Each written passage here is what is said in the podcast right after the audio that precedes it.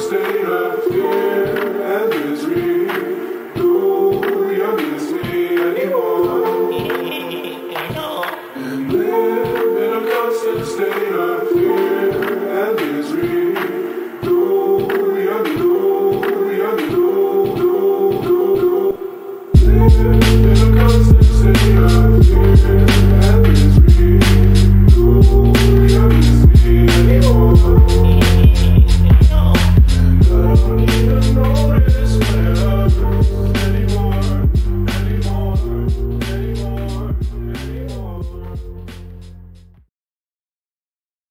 Up, punks? It's Shinobi, and we are bringing you Block Digest number 198 at block height 603,618 on Wednesday, November 13th.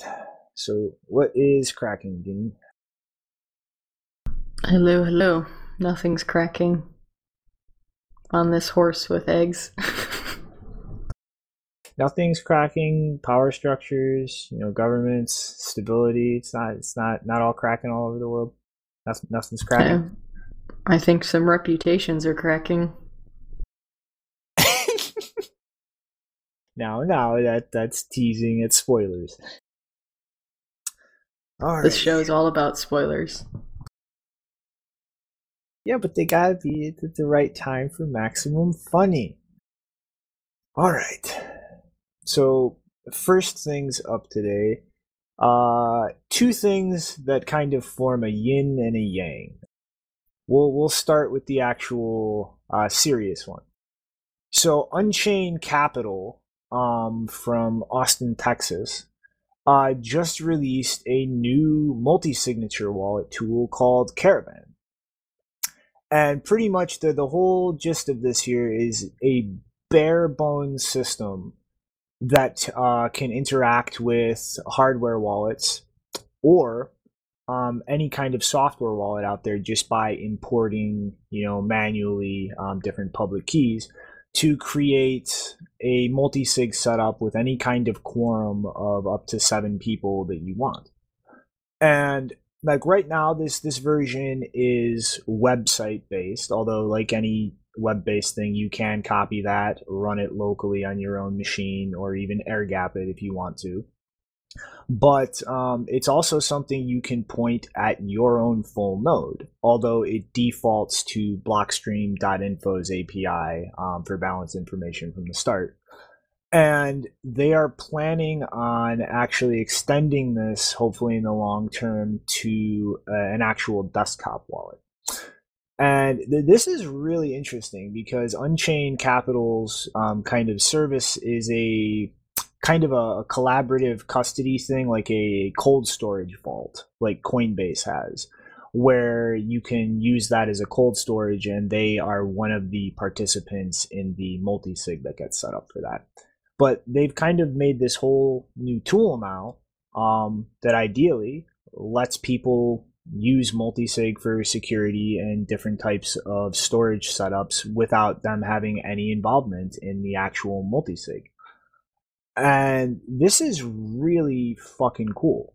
Because um you know the announcement article on bitcoin magazine kind of the rationale for this is you're kind of stuck between using things like you know Unchained's Vault or Casa or Blockstream Green, where some other party is one of the keys in the multisig, or using things like a Electrum or Cyphrix or Armory. And you know, even Electrum, which is one of the most popular wallets out of there, isn't really the easiest thing to get multisig set up with. Like there's options out there, but there's no real easy user friendly way to do multi-sig without getting somebody else involved and this tool is is you know trying to be the start of that. And it's you know again it's website based now but moving towards a desktop wallet implementation and then maybe generalizing as a library this could actually wind up being something that can just get dropped onto different um, foundations or have other software dropped on top of it to really start making multi-sig a lot more accessible and i think that's a really cool step forward and i think you know it's kind of surprising that this is coming from a company whose you know main main product is you know let us be part of this multi-sig. So I thought this is a pretty cool uh, development. So before uh, we get into the the uh, Yang side of this, uh, you have any uh, any comments to toss in on this, Janine? Uh, yeah, I mean, it just sounds really great. I like seeing more easy to use multi sig options because I think the stuff that's available now is okay, but it's like it's really complicated to set up, and so hopefully this makes it less complicated. But um, yes, obviously, obviously, someone else uh, that we are not a fan of has has uh, tried to do something similar, but not quite, and um, it's quite funny. Yeah. So, um, for those of you who remember uh, Mr. Wookie, uh, security expert extraordinaire, um, spurging out over the uh, CASA issue regarding unauthenticated um, access over your local network, um, I said at the time, watch Mr. Wookie um, he's been working on some secret multi-sig thing this whole time and he's just shitting all over casa because competition for my multi-sig thing. And yep yep i was right. Um, he he dropped the whole thing. Um, and like jesus fucking christ i i don't even know where to start. Um this first all or first of all um, this is kind of a python based solution to drop on top of bitcoin core with a little bit of JavaScript um, to handle the multi-sig um, stuff. So first off, um, Armory, it's out there. It's literally been out there since 2013, maybe even earlier. It was one of the first wallets I used in this space. You want hardcore fucking security? Use Armory. It's got at least half a decade track record of fucking auditing of people using it. It's the most rock solid fully validating wallet out there. Like that's literally the wallet that Glacier Protocol was built for. The most crazy secure type of cold storage system that you can do with consumer hardware out there. So, um, yeah, that's out there. Um, use that if this is what you want to do. Um, secondly, um, the the whole kind of trade off here is um, trying to move towards making it more accessible to people and the the installation process kind of goes something um, like this. You go through this retardedly designed website with things broken up on individual pages for instructions. Have to follow things through online. Download um, the the website. Move the the software for all of this over to an air gapped computer. Um, go through downloading core um, you're going to need to actually get blockchain data um, to be able to manage on the air gap machine. Um, you have to actually physically remove um, the networking equipment from the laptop or whatever the hell you're going to use. So already we're getting way above the, the skill set of your average normie. Like I can't even get half the people I know to understand something like Blockstream Green or Samurai properly. Like I, I have had people run into issues using Electrum for fuck's sake when I'm trying to to explain how to actually manage their Bitcoin. So yeah, this is just absolutely absurd. And then in terms of the actual user interface, like the whole thing moving keys around is with a mnemonic scheme um, using the phonetic alphabet with checksums sprinkled through the whole thing. So any kind of process moving information around is going to be very time consuming, very horrible user experience. And it's like ultimately, really at the end of the day, this is just a joke of a shit show. Like if you're trying to be user friendly and accessible, nope, you missed it by a thousand miles. Like, there's no way in how a normal, non technical person can handle doing any of this. End of story. That's why things like CASA exist, because they help those people. And if you want to actually lock things down hardcore, handle your own security, go use Armory and use something like the Glacier Protocol because you, you you should not be just using random wacky key storage methods and software uh, by incompetent idiots who clearly do not actually have the expertise that they project themselves as having. So like this is just it's hilarious because of how bad it is, but it's also hilarious that just the first instinct of where my brain went when he was whining about Casa uh, was right as well. It's it's just hilarious all around. Yeah, and I would like to point out, um, I mean, I haven't checked. I don't know if he released this on GitHub. I mean, there's been a couple of things where like he releases it on GitHub and then he t- takes it down, but uh, just so everyone's aware, I don't think he's actually claiming to have built this. It was actually built, or am I thinking of something else? Didn't he say that his son built this? His quote son. I haven't been paying that much attention to detail, but you reminded me of, of one detail though. It's hilarious. Um, he's distributing this and trying to get people to download it through Google Drive. So yeah. oh, that's it. I mean, did he? It like is it? Does he have hashes? Is it signed with a PGP key or anything, or is that too much to expect? Um, I'm not sure. Probably not, but I'm not downloading strange things from scammy idiots off of Google Drive. Um, no thanks. I'm I'm not downloading anything that I use for Bitcoin from Google Drive. Period. Yep. So um, yeah, this is just all around like hilarious. Like Mr. Security Expert has has somehow found the magic sweet spot in the middle where no, this does not work if you want to be hardcore, like competent security paranoiac, and it doesn't work for complete noobs. He is the perfect sweet spot in the middle where it's just just about completely useless. It's it's hilarious. I think it should have been called Indomitable Snowman. because it needs to be exiled. Yes, yes, it does. Um, I I, th- I really think that today Unchained uh, Capitals multi-sig setup dropping while this this project from JW was on the news desk docket, it, it was fate. It, it really was. I believe in a higher power now because they made this happen. All right. Well, what uh, what are other higher powers up to? What low life higher powers are up to lately?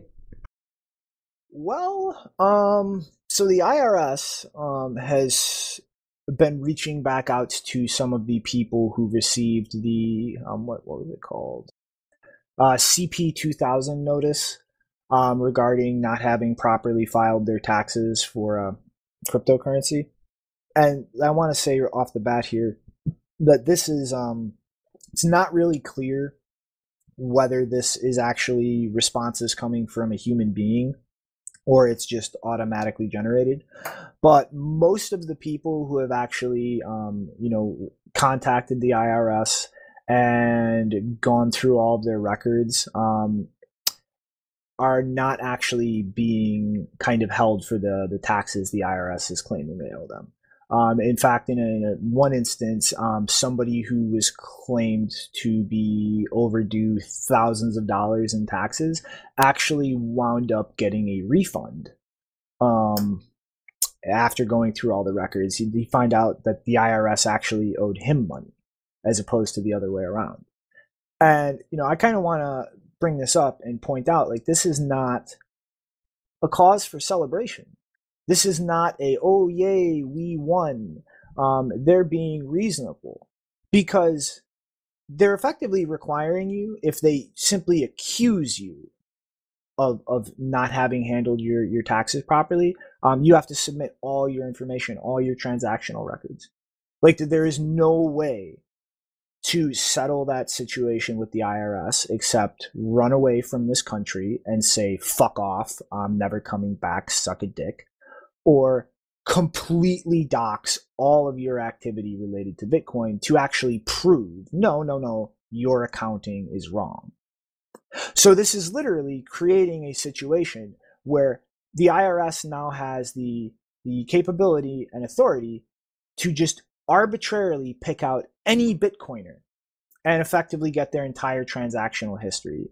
And, and again, it's not really too clear whether this is just like Coinbase records and things like that, or your actual on-chain um, transaction history. But it doesn't matter because one leads to the other if you know what you're doing. So you you effectively can get just completely violated in terms of privacy by an arbitrary decision uh, from the IRS that you owe them more money. Um, on what basis? Who knows? So that's uh. Yep. Nothing. Nothing good can come from this, and it's just more shit fuckery from the IRS. I By the way, I learned I learned that word from our good friends, uh, the Australians who do the honest government ads. Those are some of my favorite memes on YouTube. I'm pretty sure they say the word shit fuckery every episode. What's another favorite word of mine? Chuckle fucks. That's one. I, I like. I like chuckle fucks. yep. But yeah, it's like I, I, don't think this is just shit fuckery. I think this is very well thought out. I, I think we're at the point where it's time to stop looking at this as incompetence. Um, they're they're just trying to strangle things. They're trying to find weapons, leverage, any kind of, of thing that they can hang over Bitcoiners' heads to ratchet up the amount of control they can exert. Because it's it's past the point of, of any reasonable person, even idiots in government, to entertain the delusion that they can just shut Bitcoin off somehow. So this kind of shit is their only option. Like I think this is very much intentionally done this way. Who says shit fuckery can't be intentional? Touche. Touche. Alrighty. So Should we look at some more shit fuckery? yes, because I am actually very interested to hear this one. Um, I, I didn't see it before you threw it up on the news desk. Yeah, so I uh, basically the first thing I saw this morning uh, was a bunch of messages from people pointing out that there is some talk about. One second.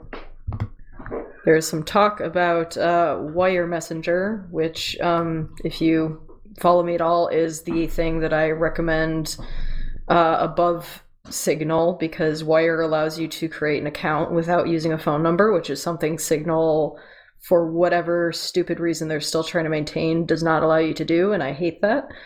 Um, so Wire Messenger, uh, it has it's like a multi-device um, encrypted messaging app, and a lot of people recommend it not only because it actually uses i'm pretty sure it uses the same protocol as signal but it allows you to not you know use a phone. So that's great for a person like me who doesn't use a phone. Um, but some weird things have been happening in the past day which is that people have discovered well actually it's it's so it was discovered i think a week ago but it only really caught people's attention I think, in the last day or so. But basically, the CEO of Wire, which I don't see where his name, I think it's Martin Martin Brogger.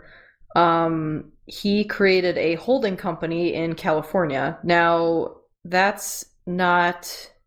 It's not. Com- it wouldn't be completely unusual for him to create a company in itself, or set up some kind of entity in California because um, even though Wire is, I think, a German based company, at least in terms of like where their main headquarters are.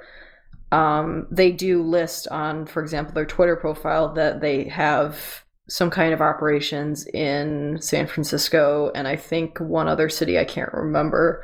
But what people are concerned about is that in the privacy policy for Wire, it says that in the event that they, you know, something changes about their corporate structure or something like that, that they are going to notify people about that because it essentially means that they're going to be sharing. I mean, hopefully, you know, as the system is built as they say, um, and it's mostly open source, that um, that it doesn't matter who gets the data because it's encrypted, but obviously they still get access to metadata, and that might be revealing. Um, but basically, they're supposed to notify people in some way about these kinds of changes, and so people are freaking out that. Um, and actually, I'm not sure. I think it's. I think they're based in either Germany or Switzerland. I can't remember. I know that they. I think they originally had a Swiss-based company but then their actual office was in Germany. I'm not quite sure. Um, a lot of you know distri- distribution here, but people are worried about the fact that it's now been a day since a bunch of people, especially on Twitter, have been pointing out that this change happened recently. It wasn't announced. Um, they don't know why it happened. They think it was because, um, as far as the discussion that's been happening on privacytools.io, uh, has been going. They think that the main reason is because they received money from a venture capital firm called Morpheus VC. I think that's what it's called. Um, but yeah, so the Wire Group Holdings Inc., which is the holding company, is based in Sherman Oaks, California. It was actually founded back in January. Um, and so yeah, it, it used to be a, a Swiss company. It was the company was registered in Switzerland, but I guess they've recently moved it to San Francisco. I mean, the official location on their Wikipedia page, at least, is Mountain View, California.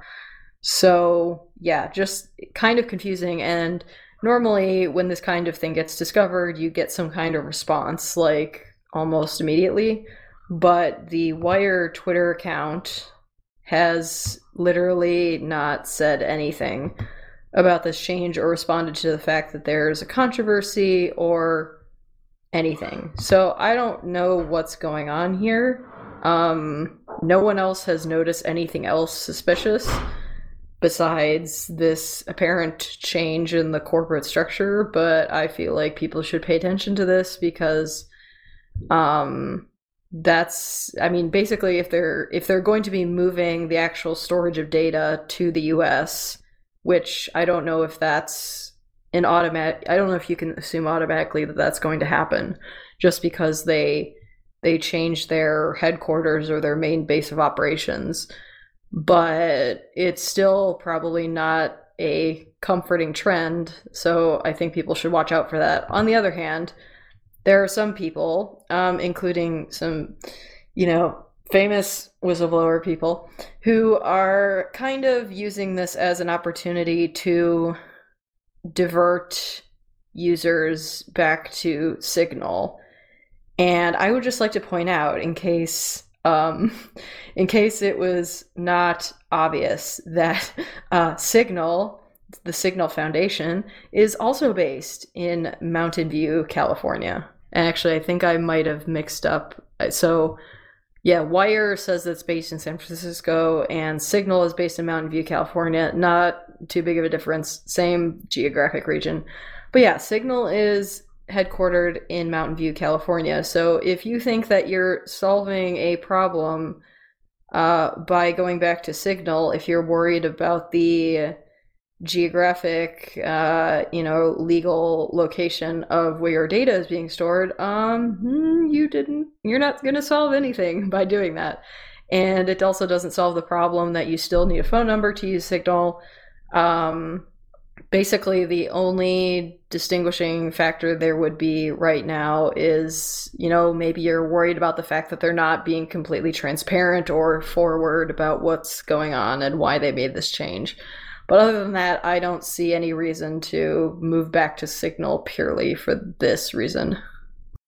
Yeah, uh, it's like this is definitely you know very reasonable to be cautious and apprehensive about this, but it's not a reason to jump ship. I mean, it's like ultimately all you can do with these kinds of platforms is minimize the metadata and you know it's you, you look at things there's a clear win here for wire. Like i i i'd rather use the thing that doesn't tie my phone number to it. Because you know the, the comment you said that the ceo made about or, or somebody made about uh, data being safe because it's encrypted um no. It, that that does not mean it's safe. If if a government gets their hands on that that encrypted data off of your servers, they can just hold on to that. That storage is very cheap. They can just toss that somewhere and let it sit there until they they compromise somebody's keys or maybe brute force some if technology really gets to the point that that's economically viable. Like data is not just safe in the long term because it's encrypted on somebody else's server. Like if it, if it's on somebody else's server, that's you you should assume that that's going to get scooped up in that way eventually. Yeah, I mean that's definitely a concern. Also, to um, to answer for anyone who's not familiar with Wire, Wire does have a free version. It's kind of if you don't know what you're doing, it's kind of hard to find on the website because they try to hide it. Obviously, um, you can do a free trial run if you want to do the paid version, but it, once that runs out, then the app stops working. Um, so you can do the paid version. You can also do, uh, I, well, I think it's called Wire Pro. There's also a version for business. And uh, another thing that people have been bringing up is that they apparently offer Wire Red, which is a ver- it's a it's a version of Wire that they run um, that they built in collaboration with uh, the U.S. federal government, specifically for U.S. federal government employees. But I don't think. I mean, I hope that they're not running on the same infrastructure. But yeah, and also another question about Telegram. Yeah, Telegram is worse than Wire. Uh, I mean, in terms of the, in terms of the, the place where they're based, also in the U.S. Also, Telegram rolled their own crypto, hasn't been as well tested isn't end-to-end encrypted by default like it's you have to know what you're doing in the settings and enable it. Um yeah i just i and also requires phone numbers so i i've never used telegram and i don't want to use it for that reason alone so yeah. Just just keep i really this is new information to me and i still haven't gotten an answer on it but i do feel kind of weird about the fact that they are not being they're they're not taking seriously that people are upset about this and they're not providing an answer but hopefully they'll be able to figure that out in you know a few hours a few days i don't know but this is really weird. Mm-hmm. maybe we can come back and touch on this again when some more information drops. Alrighty so to the next one. Yep Alrighty. Uh, this is just going to be a quick one because there's not really too much concrete information here. Um, so the CEO of WhatsMiner in China, um, not even going to try that first name, Mr. Yang, uh, was arrested by the police. Um, and this this was posted by uh, Mable Jiang on Twitter uh, on the eighth with the statement that an undisclosed source alluded that this event is related to the IP dispute with Bitmain that WhatsMiner was involved in um, up to two years ago, I believe. Uh, we covered it. Um, and uh, Wang Chung actually made a number of public statements about that. That's what actually kind of brought it to the attention of people in the West. Uh, he, he was pretty much calling out Bitmain for patent trolling um, other smaller miner companies. But, you know, at the same time, I'm also hearing things through back channels that I'm not going to be specific, but that this was pretty much just him doing something stupid personally and has nothing whatsoever to do with Bitmain or the IP um, litigation between the two companies. So th- this is is kind of just really up in the air from my point of view. E- even digging around and trying to talk to a few people about this, um, that there is really nothing definitive here. I can say except he was arrested. Um, I, I can't really say one way or another whether this is related to the shenanigans with Bitmain or completely disconnected. So uh, in, until something more detailed makes its way out of China, I mean that's it's really all we got on this one, folks. In other news, though, um, Micree Zhan has responded to Jihan Wu's shady little coup or whatever you want to call it uh, with Bitmain. Um, and this is this is probably going to be a regular thing um, that, that we're going to keep coming back to as this develops. But uh, he posted, um, I, forget, I forget if this was on WeChat or um, an email, but the, the English translation is, is really kind of interesting. Um, I, I have never thought that as a person focusing on technology and product, I have to start thinking from legal perspectives. It, it was embarrassing that as a Bitmain co founder, the biggest shareholder, and a registered legal representative, I got ousted without any knowledge of this coup while on a business trip. I didn't realize until then that those scenes in TV shows where you get stabbed in your back by those partners you've trusted and brothers you've fought with can really happen in real life. Bitmain is our child. I will fight for her till the end with legal weapons. I won't allow those who want to plot against Bitmain to succeed. If somebody wants a war, we will give them a war. Um, and he also um, goes on to say he envisions Bitmain reaching its goal. Um, it's something I've never um, heard stated anywhere as a goal of dominating 90% of the Bitcoin mining equipment market while expanding its AI business. So this is really kind of illuminating in that, you know, there is, in my opinion, this shows there is definitely a very personal element of this between Jihan and, and Zhan. And not just how they want to approach the the company itself, but just purely personal.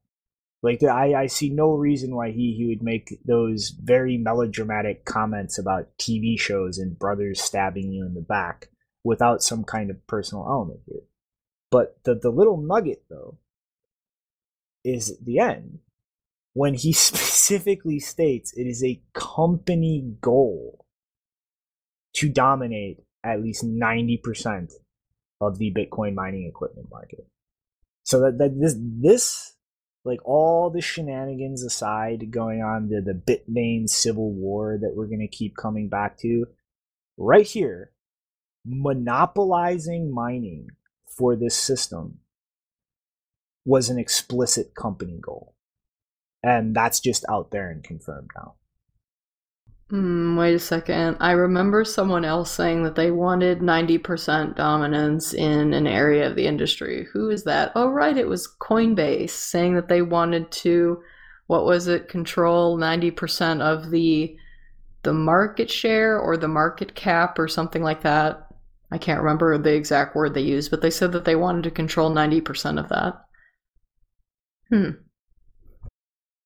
yeah, it's it's almost like these companies that to people paying attention are obviously malicious actors in this space actually are malicious actors in this space. Hmm. But yeah, so this is this is going to be an interesting thing to follow and keep coming back to. Uh, we'll see you the next time something pops up in the Bitmain Civil War. Uh, next up, though, I think uh, Janine has a little something interesting going on in China as well. Yeah, uh, it's pretty short. Um, unfortunately, I think that the tweet, um, one of the tweets in this got deleted, so I haven't had a chance to look it up in an archive. But there is apparently a um, security camera company called Hikvision, which is like sounds like a sounds like a company that came out of the South or something. Um, worst name ever. Uh, and basically, they have recently been marketing a product that claims to detect uh, people's ethnicity and specifically to detect uh, Uyghurs, uh, which, if you've been paying attention to all of the controversy with the NBA censoring teams and fans at NBA games and stuff like that, and a bunch of other things where wherever Chinese VC or the Chinese government has a lot of influence, um, basically there's been a lot of investigation into uh, whether the uh, Uyghur minority in China is being basically put into concentration camps. There's accusations of forced sterilization and all kinds of other horrible things going on there. And so basically, I mean, this is kind of, if this kind of product is successful, I would say that that's it's pretty much confirmation that something horribly wrong is going on and this is happening on a broad scale because the only reason that a company would buy i mean oh god i like there's so many questions i have about it like there there's been so many facial recognition type scams that have been going on over the past couple of years where they claim to identify so and so you know doing a crime or they can they can predict someone before they uh, do a crime or whatever and it all ends up being mostly garbage because the, the these algorithms are not unbiased and they're built on some pretty eh, like broken assumptions about people and how they act and so I, if I was in China, I mean, it's not like they don't have a history of this. I would be extremely afraid if I was a person who, you know, I, especially if I was a, a Uyghur or if I even look, you know, was someone who resembled that ethnicity, I would be extremely afraid that I was going to get accidentally caught by one of these cameras. Um, we've already seen another example of that happening where um, I mean, slightly different, but there was a woman who was repeatedly being fined and harassed because she was being accused of jaywalking all the time. And she was completely confused because she's like, I'm not jaywalking. I don't know why this is happening. Please stop finding me and harassing me. Uh, because that's that's what a lot of these um, social credit systems turn into is basically these hyper hyper uh, I don't know really like s- systems that they they when you get caught doing something or if you just get misidentified caught doing something, they'll put your face on a billboard and encourage people in your local area to harass you if they come upon you. And it also happens on trains as well, and a whole bunch of horrible side effects. And there was a woman who was, like I said, getting repeatedly fined for jaywalking, and it turns out that the reason she was getting fined is because her face was on a uh, on an advertisement that was on the side of a bus, and so every time the bus was going down the road on streets that had these facial recognition cameras, the cameras were capturing her face and thinking that she was a person jaywalking across the road, and that's what ended up happening. So with that in mind, you know, something that can happen that easily where no no human was involved in checking that. Like if anyone had actually looked at the footage and said, "Okay, this is clearly an advertisement. This is not a person crossing the road," that would have never happened. So I feel like the chances of that happening again here are pretty high where there's not going to be a human being checking and you're going to have I mean, they shouldn't be imprisoned, period, but you're going to have people being imprisoned on the basis of, you know, looking like an ethnicity that is being targeted, and that's really disgusting. Computer say you shit. That mean you shit. Okay, bad South Park accent. Yeah. Uh I have no idea what you were just referencing there. I have not watched enough South Park the shape part time. But um yeah, this is just like terrifying. Uh surveillance is, is already omnipresent in our lives, baked into everything. And it, it it's I don't, I don't know why it shocks me so much, but it's just to actually see a system like this uh, advertised, proposed as something that can literally target and surveil people based on their race or ethnicity is insane. Like, what, what, even assuming like there is some moral argument for this level of surveillance, and we should have all of this to make sure people are good. What the fuck does, does your ethnicity have to do with it? Like, this is just crazy. Like, how blatant do things have to get before people realize that these systems are nothing but ways to enforce control for the people on top? That's it. End of story. Nothing. There is no other goal or purpose for these things existing except a system of control. That's it. Yeah, and I'm actually at the moment I'm reading the Gulag Archipelago and I'm trying to find it Mhm. right now, but I remember there being a specific passage early on um, where I think it was like a member of the Soviet government where they they made a declaration. Oh yeah, I found it. So they made a declaration in November 1918 um, in a newspaper, Red Terror, where they said we're not. F-, and then obviously this is about class, not ethnicity, but they said we're not fighting against a single individual. We're exterminating um, the bourgeoisie as a class. It is not necessary during the interrogation to look for evidence proving that the accused opposed the Soviets by word or action. The first question which you should ask him is what class does he belong to? What is his origin, his education, his profession? These are the questions which will determine the fate of the accused. And so I feel like, I mean, China's if it's if it's not there already, they're probably in that same type of mindset about this, where they're saying, you know, you belong to a certain ethnic group. That ethnic group are we're targeting it. We don't care if you've ever committed an actual crime or hurt anybody. We're just going to we're we're going to ruin your life and take you away from your family and destroy your community. So yeah, I was just thinking about that.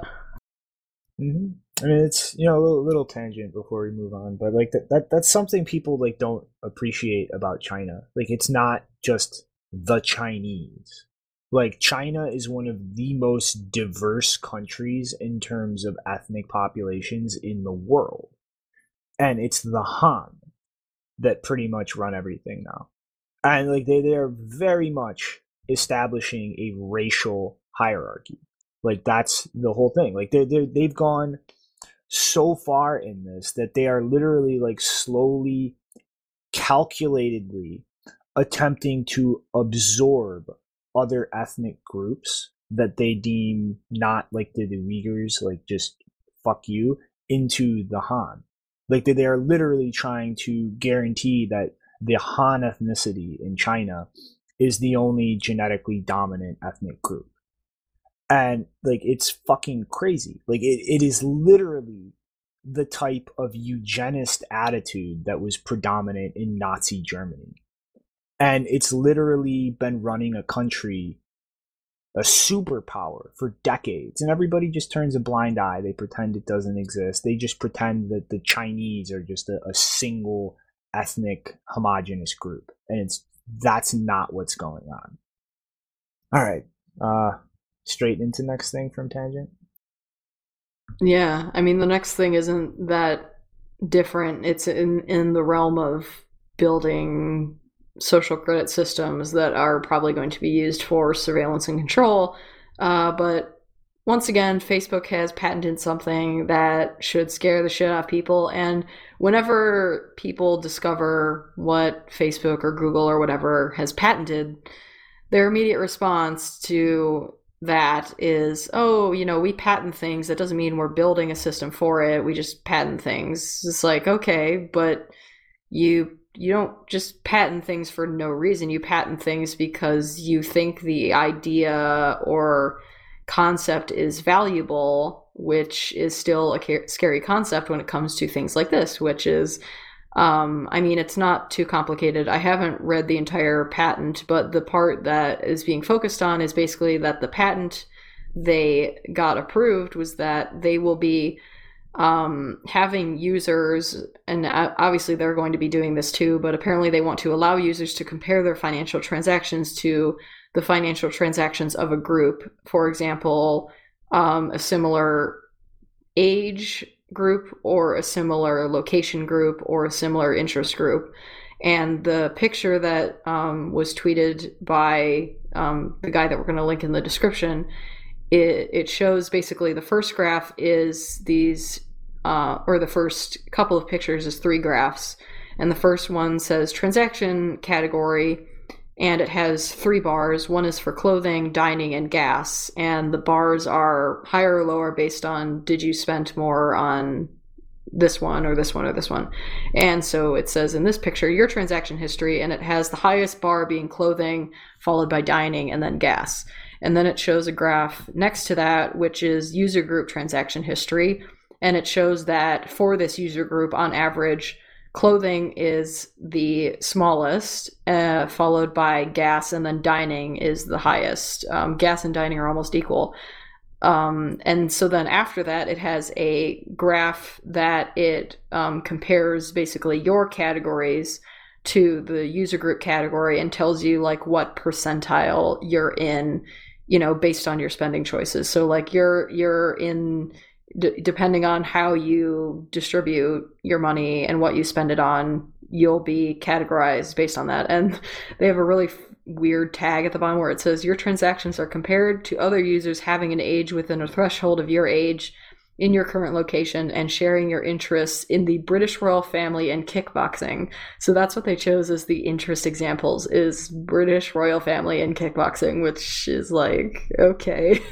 um yeah, I feel like I I mean, I don't know that that's I guess I don't know how many people still have that, but um, and then they have another uh, image below that where it has budget and it says that others with similar transaction amounts for dining and entertainment spent $300 on travel last month. Consider setting a budget of $300 for travel. So it's basically not only comparing your transaction history to other people's transaction history, but it's giving you recommendations on how to adjust your spending based on what other people are doing, which you know, there are some ways that you could build that type of application where it wasn't a complete privacy black hole. Um, if you were able to actually figure out how to anonymize that data better, but I highly doubt that any of this data is going to be anonymized. Least, well, it'll be anonymized from the user's perspective, but it won't be anonymized from Facebook's perspective or whatever company is running this kind of system. So, yeah, in the same realm, financial surveillance is increasing. And they're basically going to sell it to people by saying, well, don't you want to know how to adjust your budget? Blah, blah, blah. And it's like, yeah, but I don't want Facebook telling me how to adjust my budget. Thank you. Because at the end of the day, um, I mean, it's a different topic, but there's been this whole controversy with um, how Apple, the Apple Card, is coming to conclusions about you know what what your uh, credit worthiness is, and there was a big storm about that. Um, but the basically the the one thing that everyone can get out of both of these is that the average person at these companies is not going to actually understand how the algorithm works even if the people who build it understand how it works they're not going to know and so when you're getting these recommendations for how much you should be spending or what you, you should be spending it on, uh, unless the algorithm is open source and you can actually figure out how it's coming to its conclusions, you're not going to know what is influencing these recommendations. And so you're going to get the f- financial surveillance and you're going to get, you know, hidden influences into these recommendations of how to spend your money, which if, you know, if you're willing to do that, okay, but remember Facebook is the company that you can run whatever shitty ads you want, and they will appear and they will, you know, there's there's not a lot of quality control going on um, because they they don't make money off of quality control. So I'm not I would not be interested in using this. Yeah, this um this creeps the living shit out of me for multiple reasons. Um, first off, have they even considered uh, running this through uh, like threat models involving statistical attacks? What if I refine the group I'm interested in comparing myself to enough that I can just literally statistically go through and isolate those people to individuals, like tie individual activity by just crunching the numbers through a small enough group that I construct by by what inputs I give into it. Or what about the, the use of this? Obviously like companies are going to jump on this. You can actually get like spending statistic averages for whole groups of consumers and shit. Now you can really get shady with those subliminal advertising tricks to push people over the edge and shit because you know the margins that they have available in, in, their budget if you can look at things and average things out statistically like this just seems like the most horrendous idea not to mention just the, the creepy social aspect of this. I mean, if the if we c- can take away one thing from the history of of social media in dot com bubble 2.0, it's the creepy peer pressure to conform and converge onto the behavior of a group. That is just creepy that they are are pushing things into the platform that will take that to the level of your spending habits. Yeah, I mean, I every time a system like this, and by the way, this, as far as we know, they haven't built this system yet. It's just been patent. The patent has been approved, so I they wouldn't have done any tests on it because I don't think the system exists, or at least it's not publicly known that it exists. But yeah, that's that's the problem that I see all the time is that some company or project will claim that they collect this data, but it's anonymized in quotes, and they never explain how they anonymize it, and it always ends up being really shitty and badly done to the point where you can isolate the individual data points and it's broken. Um, so that would not surprise me at all if that happened if they built this and they overlooked that. Mm-hmm. And that's like a, scary fucking thing.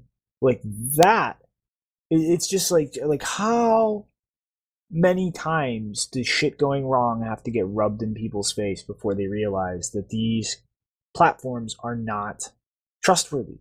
Like, we can do these things better. Why does everybody keep walking with open arms into the broken, dangerous alternative?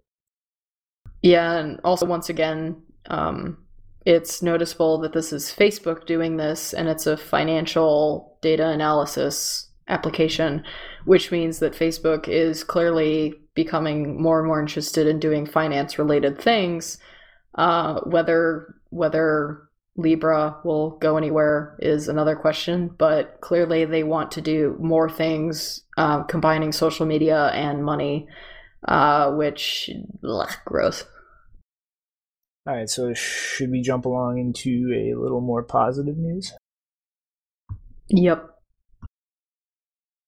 So Matt Odell, uh, shout out to to the freaks who might be listening, uh, tweeted about this the other day, and I am really excited by this project Kumo Chat.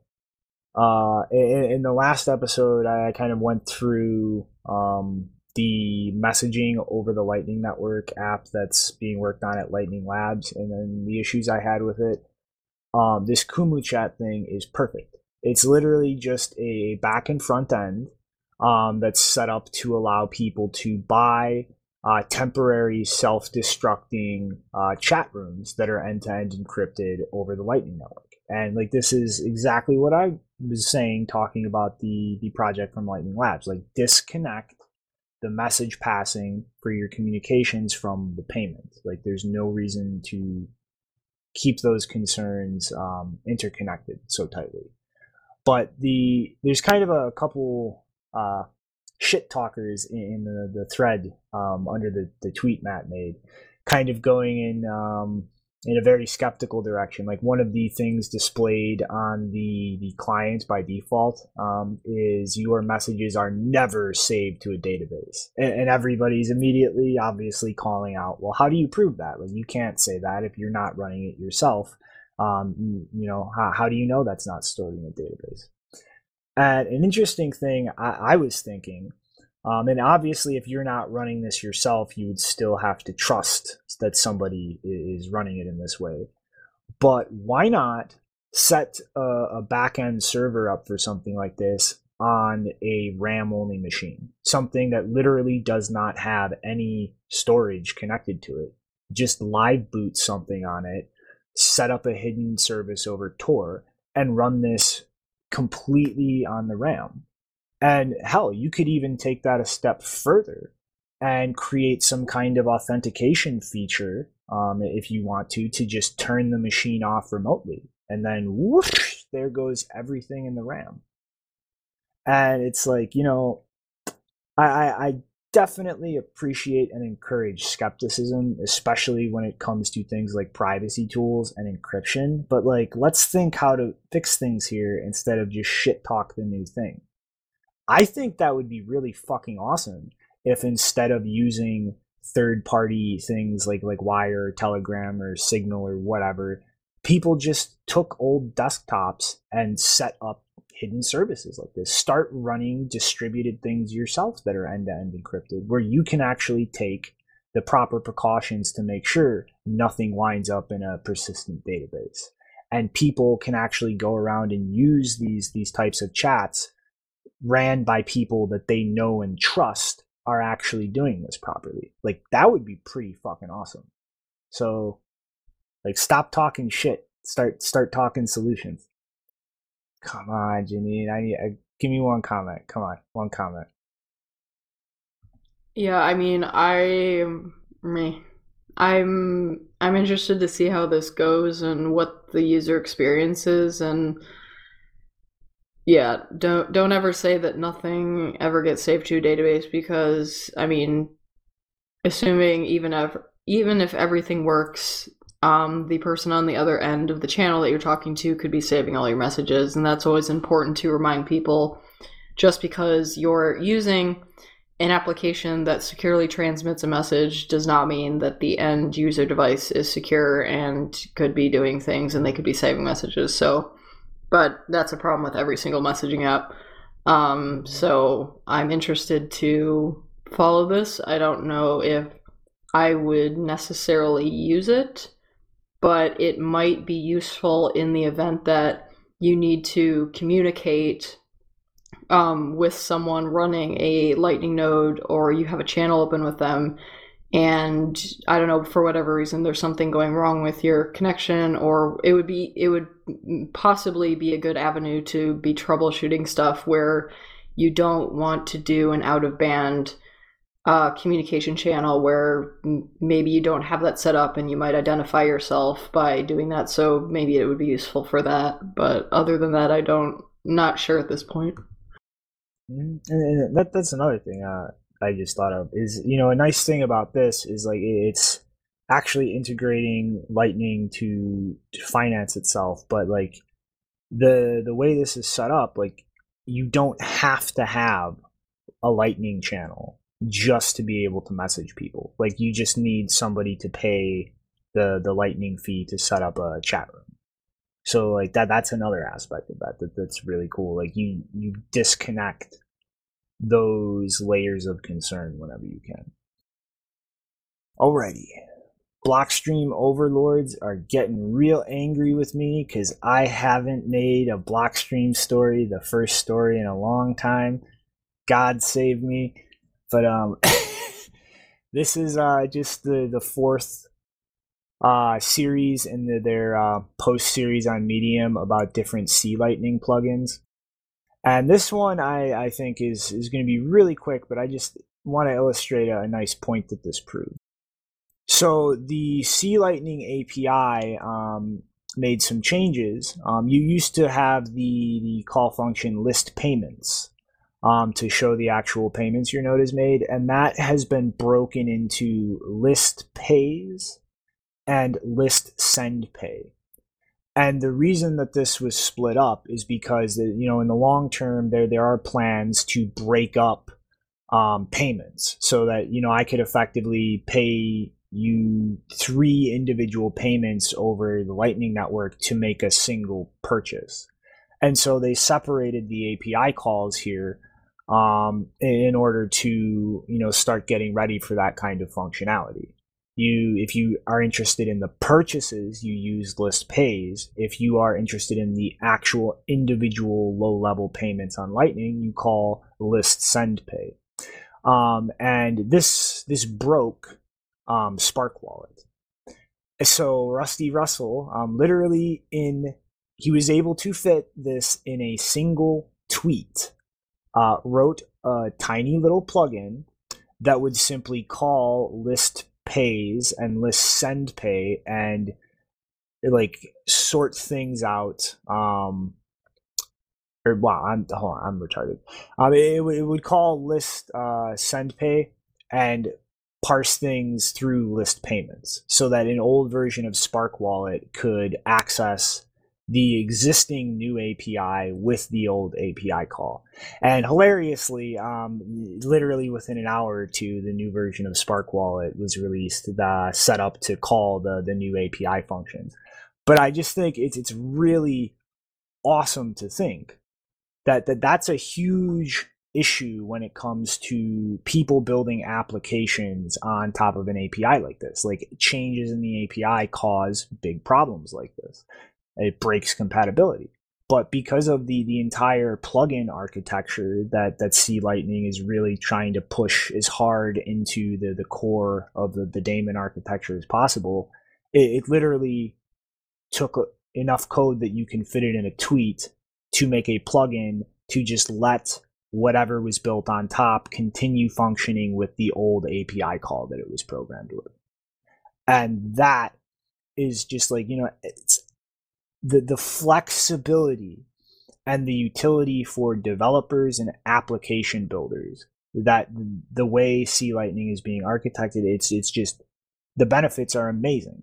Like this is what you want to make it as easy and simple and and the least amount of headaches possible to be building shit on top of C Lightning. And that is like eventually those compounding returns are just going to push Lightning forward at light speed because there will not be a million things you have to figure out to just build something. You just write the plugins you need, build your application, drop it on top. And so like that's just fucking awesome. All right now. Here's some news you're not going to be so happy about. So, um CVE uh, 2017 18350 uh, was just uh, disclosed in Bitcoin Core. So this was a bug that was introduced in one of the release candidates for 0.7 in 2012 and was fixed with a hidden patch in 2017. So this has been patched for the past 2 years. Um, now, first off, I'm going to say if you just flip your node on and just run it, um, th- this is not anything you need to worry about. But the issue was a vulnerability in the SOCKS 5 support um, that actually allowed um, overwriting data in the, the stack buffer used for communicating and do some malicious shenanigans. But the, the core point here is you, you would effectively have to be connected to somebody else's proxy server that is actually doing something malicious. Like if, if you are on your machine, if you are just using this to plug into Tor or something, as long as those connections are on your machine, this should be fine. Um, you should have nothing to worry about. You've already been patched for years. Um, if you don't use Tor or anything, there was never an issue for you. So it's it's really like it, it just goes to show, you know, sometimes shit happens. Um, but in a lot of the cases, the the kind of potential for damage here is not that great like th- this would be something that could have attacked users using um, third-party proxy servers to hide network connections or somebody using that functionality to remotely access their their node. So this is pretty much something the vast majority of users um, were never really in any kind of practical worry. But nonetheless um, you still have to acknowledge these things eventually. And so it's two years like I don't know how many different fucking versions we've been through. Uh, three full release versions, I think. Um, you know, it's time to put it out. If you are running a node that out of date still, uh, get off your lazy ass and update it. So I think that's uh, that's that. That brings us to you, Janine, and the last story. Yeah, so the last one is not really a Bitcoin story, but in an interview clip that was widely shared, uh, the CEO of Uber, uh, Dara Khosrowshahi, can't pronounce, probably butchered his last name, but he was being questioned by someone from um, Axios HBO. Apparently, is a television show. I don't have HBO, so I don't know. Uh, he was being questioned about their relationship with the Saudi government, uh, considering three things that the Saudi government's, oh, well, this wasn't mentioned, but basically the Saudi government, um, the public investment fund, has a 5% stake in Uber. SoftBank, which is backed by the public investment fund, owns 15%, which means that the Saudi government effectively influences uh, somewhere around one fifth of Uber's, or yeah, one fifth of Uber's stake. Uh, and the director of the public investment fund is also a board member of Uber. That was the guy that they mentioned during the clip. Um, it wasn't explicitly stated. I can't remember, but he uh, he then replies. The CEO replies that the because um, the the interviewer brings up um, the death of Jamal Khashoggi, and you know are you trying to distance yourselves from them? That was basically the implication of his question. He was asking, like, why didn't you show up to, you know, this specific event, blah, blah, blah. And the CEO replies, the Saudi government said they made a mistake. It's a serious mistake, but we've made serious mistakes too, right? With self driving, and we stopped driving and we're recovering from that mistake. I think that people make mistakes. It doesn't mean that they can never be forgiven. I think they have been, they have taken it seriously. End quote. Um, yeah, so if you want to know more about what happened with that, um, I've tweeted about Jamal Khashoggi's murder and the involvement of hacking team in that in training the guy who led the kill team. That was basically, um, according to a lot of investigations into this, including the UN, uh, was basically being sanctioned by the crown prince himself, and in fact the leader of the kill team that basically chopped his body up and just very gruesomely killed him. Uh, he was an employee of someone who was working directly with the crown prince. So the idea that this was just a mistake, like oh you you slipped on the rug and your hacksaw, you know, chopped off all this guy's body parts, that's that's that's ludicrous. That's that's insane. So um, after people like me were understandably very pissed about these statements, uh, Dara tweeted, There is no forgiving or forgetting what happened to Jamal Khashoggi, and I was wrong to call it a mistake. As I told uh, Dan, Dan was the interviewee, after our interview, I said something in the moment that I don't believe. Our investors have long known my views here, and I'm sorry I wasn't clear, as clear on Axios. Um, yeah. Meh. Boo. Yeah, I it was just so. a mistake. You know, he just accidentally fucking brutally murdered this guy. Whoopsies.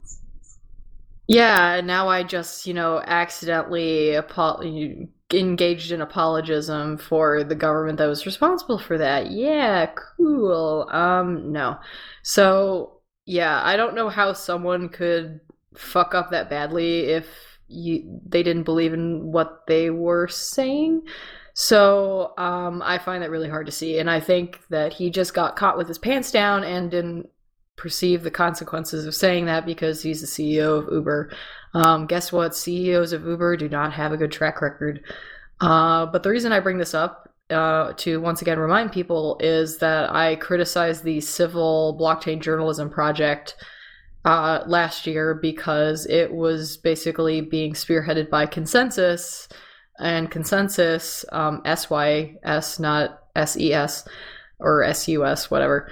Um, they have a partnership with the saudi telecom company uh, since i think last year 2017 i don't remember when it started exactly but they've had this partnership and their business operations guy John Lilic uh, like this CEO of Uber, expressed uh, some very predictable and douchey skepticism about whether Khashoggi was murdered and whether this murder uh, had the involvement of the Saudi government uh, and the sanction of the Saudi government, particularly the Crown Prince. Um, in addition, the head project manager of the Ethereum Foundation said in an interview this summer that it would be really great if the Saudis invested a trillion dollars in Ethereum, which is blah. Um, so yeah, I've I've still seen no pushback from people in the Ethereum space about this. Really, like I see people in Ethereum and Bitcoin, you know, spreading awareness about oh Uber's a shitty company. Look what the CEO said, but at the same time, they're not holding their own people and their own companies to account. So um, I find it pretty disturbing that nobody is bothered by the fact that the two most influential organizations in the Ethereum space are enthusiastically working with the Saudi government to, I don't know, have blockchains solve their regional crisis or some bullshit like that. Like, yeah, you're going to end war with your blockchain. Good. Yeah, I don't think, especially not yours. No. So, yeah, just this was another way for me to bring that up again because I feel like it's like I just I have no there's there's absolutely no moral similarity between me and anyone who's you know high up involved in ethereum or at least i don't perceive it that way because i don't see them having an issue with this. Um, even during the delete coinbase stuff uh, no one i didn't see much pushback from people in ethereum about that either. So i don't get the impression that they give a shit about any of this stuff. And yet at the same time they claim to be i don't know badger puffing unicorn riding developers who think the world is made of rainbows or at least they want to make it full of rainbows and they think they can do that while riding on the blood money wave of these governments so yeah mm-hmm.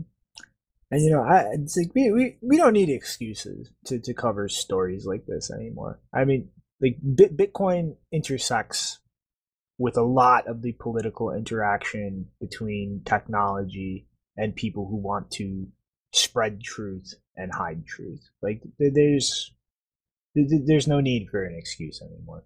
These things are very related. But yeah, this is just well, my brain is not capable of doing anything but yelling and motherfucking right now. So you want to move into final thoughts?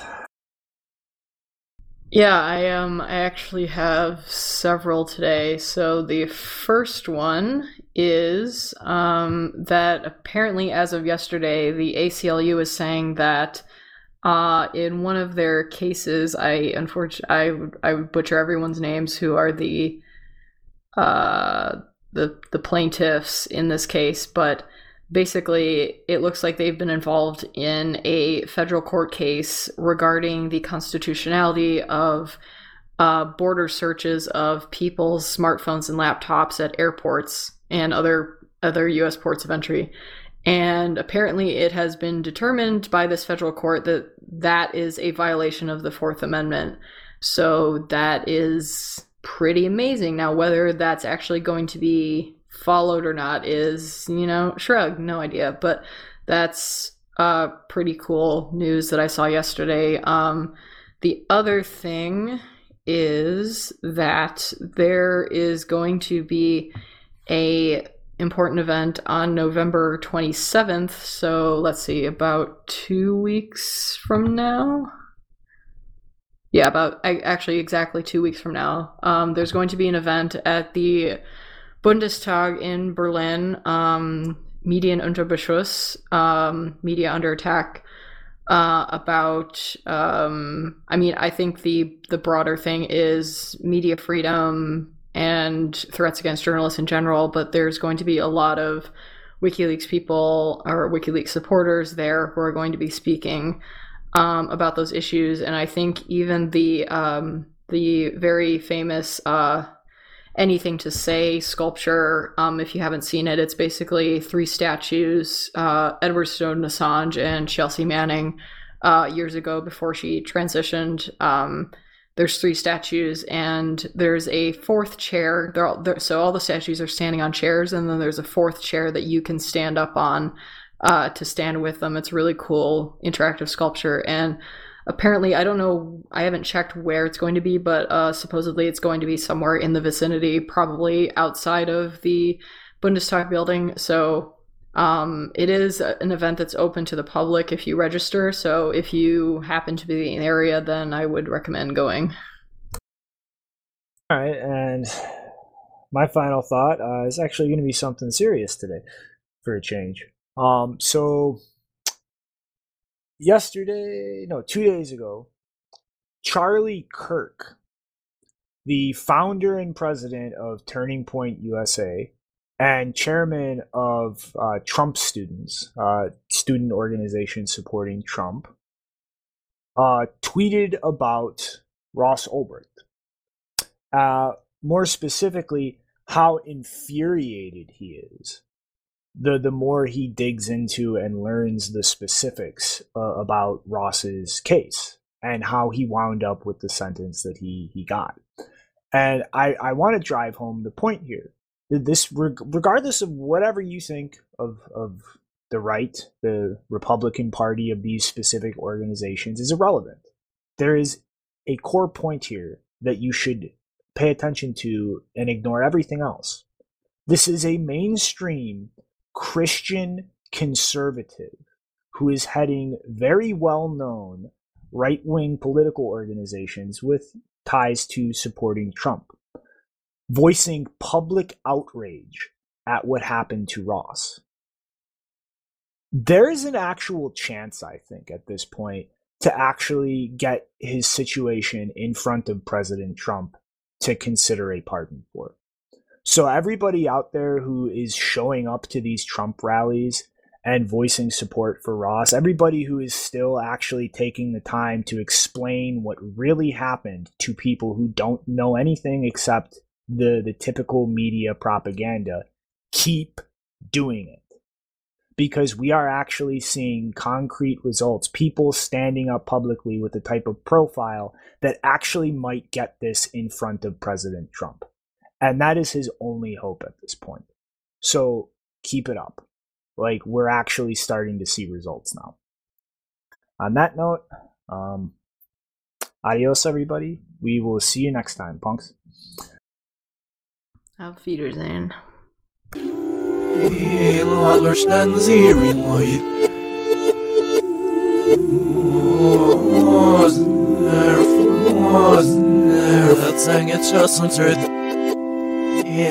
Fortsätt i sinne.